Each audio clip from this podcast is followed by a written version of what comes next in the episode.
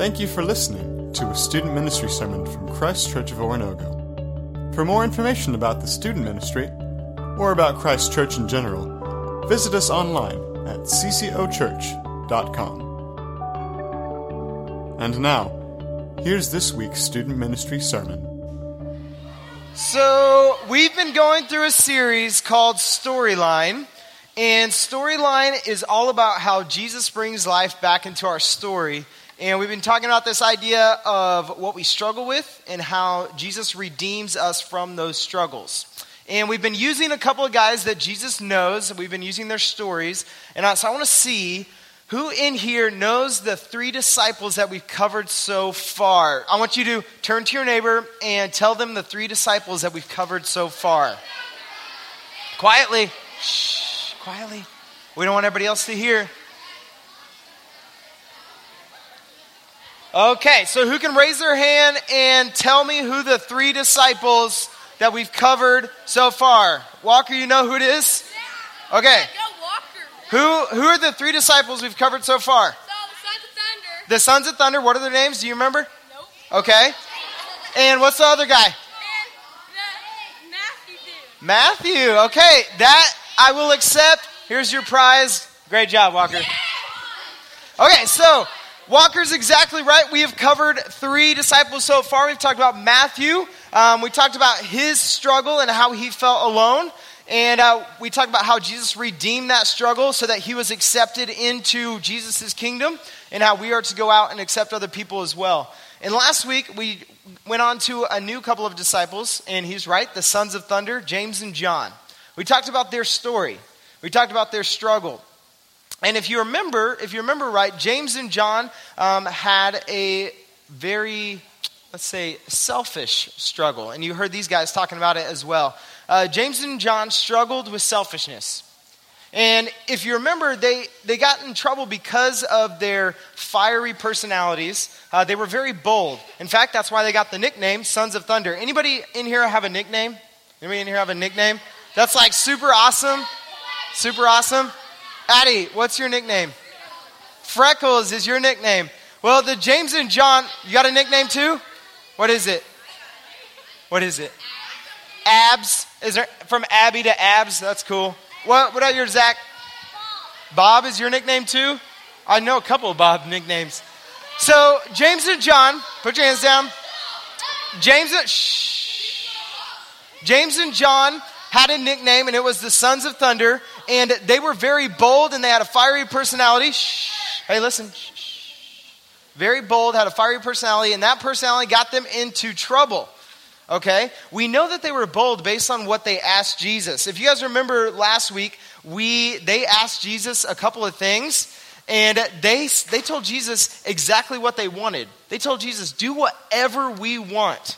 Who thinks that they would tell Jesus, the King of the universe, hey, Jesus, will you do whatever I tell you to do? In fact, I think I deserve it so much. Will you put me in a position of power? And I'll do whatever it takes to get that. I'll be very selfish. That was James and John's problem. And we used a couple of phrases. I don't know if you remember those phrases, but we used the phrases, I want it, I deserve it.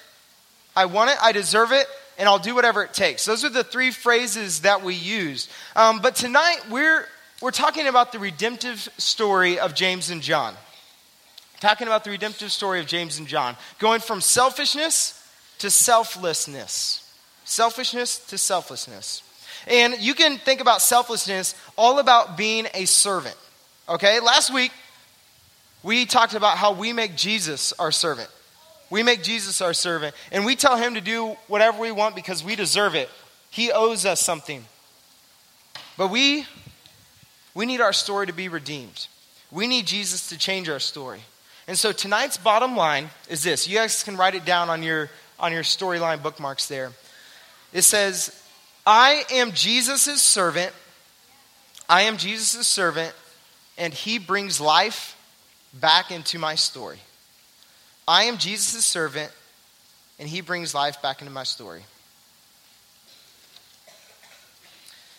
So we're going from I want it, and I deserve it, and I'll do whatever it takes, And Jesus is going to completely change that idea of selfishness.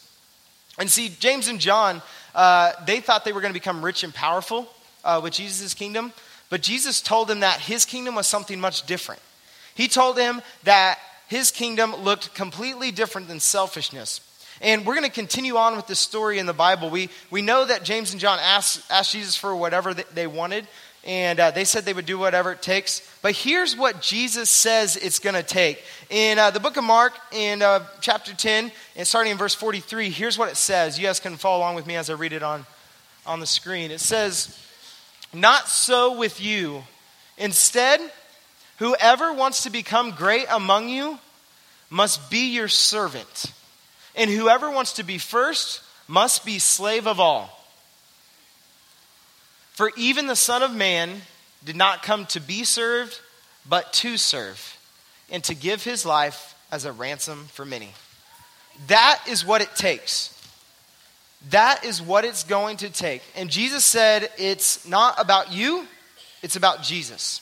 And so we stop from making Jesus our servant, and we go to being a servant of Jesus. And so we're going to go from what I want, and we're going to get rid of the I. We're going to go to what Jesus wants.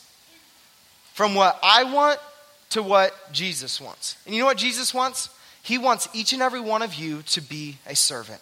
Someone who is serving other people. Someone who cares about other people. Who does what is right. Who takes care of other people. Who says nice things. Uses their words and their actions to proclaim his name. Someone who is a light in the darkness. Someone who is willing to make an impact in your homes, in your schools, here at church, wherever you go.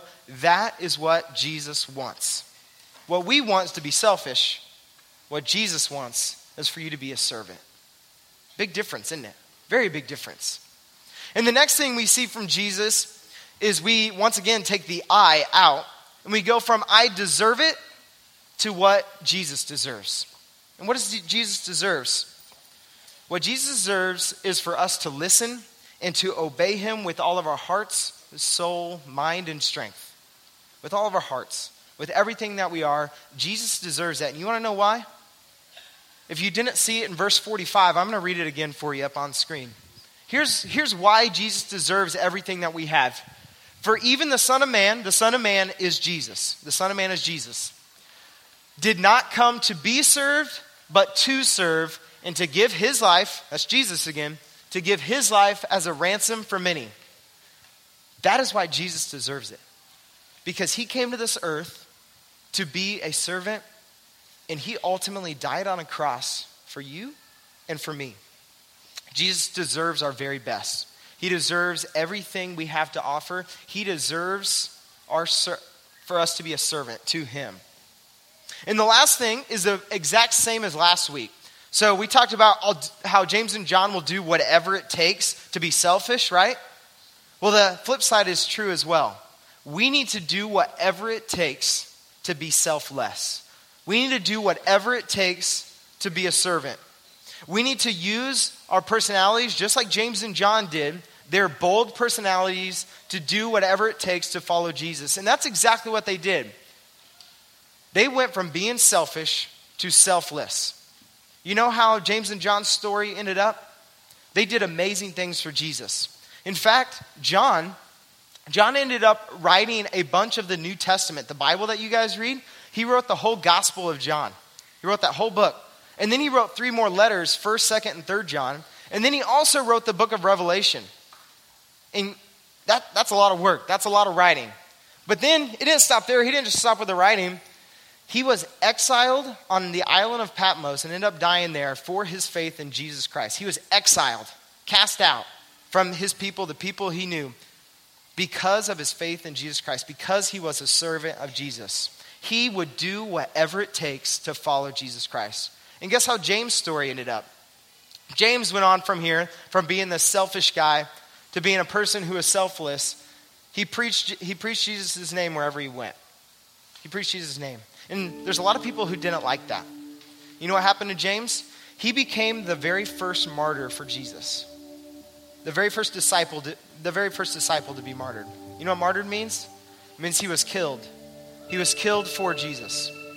People didn't like that he was preaching about who Jesus was and telling other people to believe in Jesus. And so he was killed by being beheaded. That's what happened to James. He did whatever it took to follow Jesus, to be his servant. Whatever it took. And now Jesus is asking us to do whatever it takes as well. And that could mean a variety of different things. That could mean what James and John said on the video of going and talking to someone that you don't know, telling someone else about Jesus who doesn't know who he is, taking care of your brother or sister or your mother or your father, being nice to someone you're not typically nice to, serving other people because that is what God is calling us to do. Or maybe it's grabbing an impact card back at the back and actually doing what it says, so that you can make a difference in someone's life because Jesus made a difference in your life. I think of a story about someone who made an impact in someone else's life. And I'm going to tell you this story real quick. There's this little girl who grew up in the town of Kingfisher, Oklahoma. Oklahoma's not too far away from here, from Missouri. And this little girl had a pretty rough home life. She had parents that fought all the time.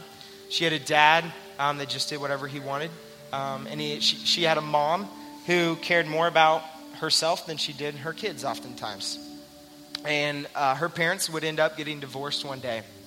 But this little girl had a friend that lived down the street. And the friend that lived down the street went to church.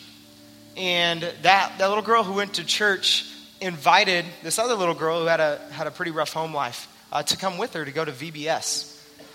And this little girl went to VBS, went to church for the very, very first time. And she heard about Jesus. And she heard about how Jesus died for her sins. And how Jesus loved her. And how Jesus wanted to change her story. This little girl accepted Jesus at VBS that week. And her life was changed, no matter the circumstances that she was in. And that little girl would grow up. She met a man who loved Jesus. They got married. And they had some kids. And they raised their kids to be followers of Jesus as well. And they had their problems, just like everyone has their problems. But they raised their kids to love God. And there was this one of their four kids grew up, went to college, and ultimately became a minister. And that was the very first pastor they have ever had in their family. The very first person to go have a full-time job as a minister. And now, what's super cool is that minister gets to talk to kids on a weekly basis about who Jesus Christ is. And what I love about that story is that's my story. And my mom was the one who was... her life was impacted by a little girl who lived down the street. And that's all it takes, is one person to make an impact. One person to follow after Jesus with all of their hearts. One person to say, I'm going to be a servant of God. I'm going to be selfless instead of selfish. And that's huge. We're going to go from making Jesus our servant, and we're going to totally change it. And we're going to be a servant for Jesus, and we are going to serve other people. And we are going to tell them about who Jesus is because of how much he loves us. There are people out there who don't know who Jesus is, and they need to know who that is.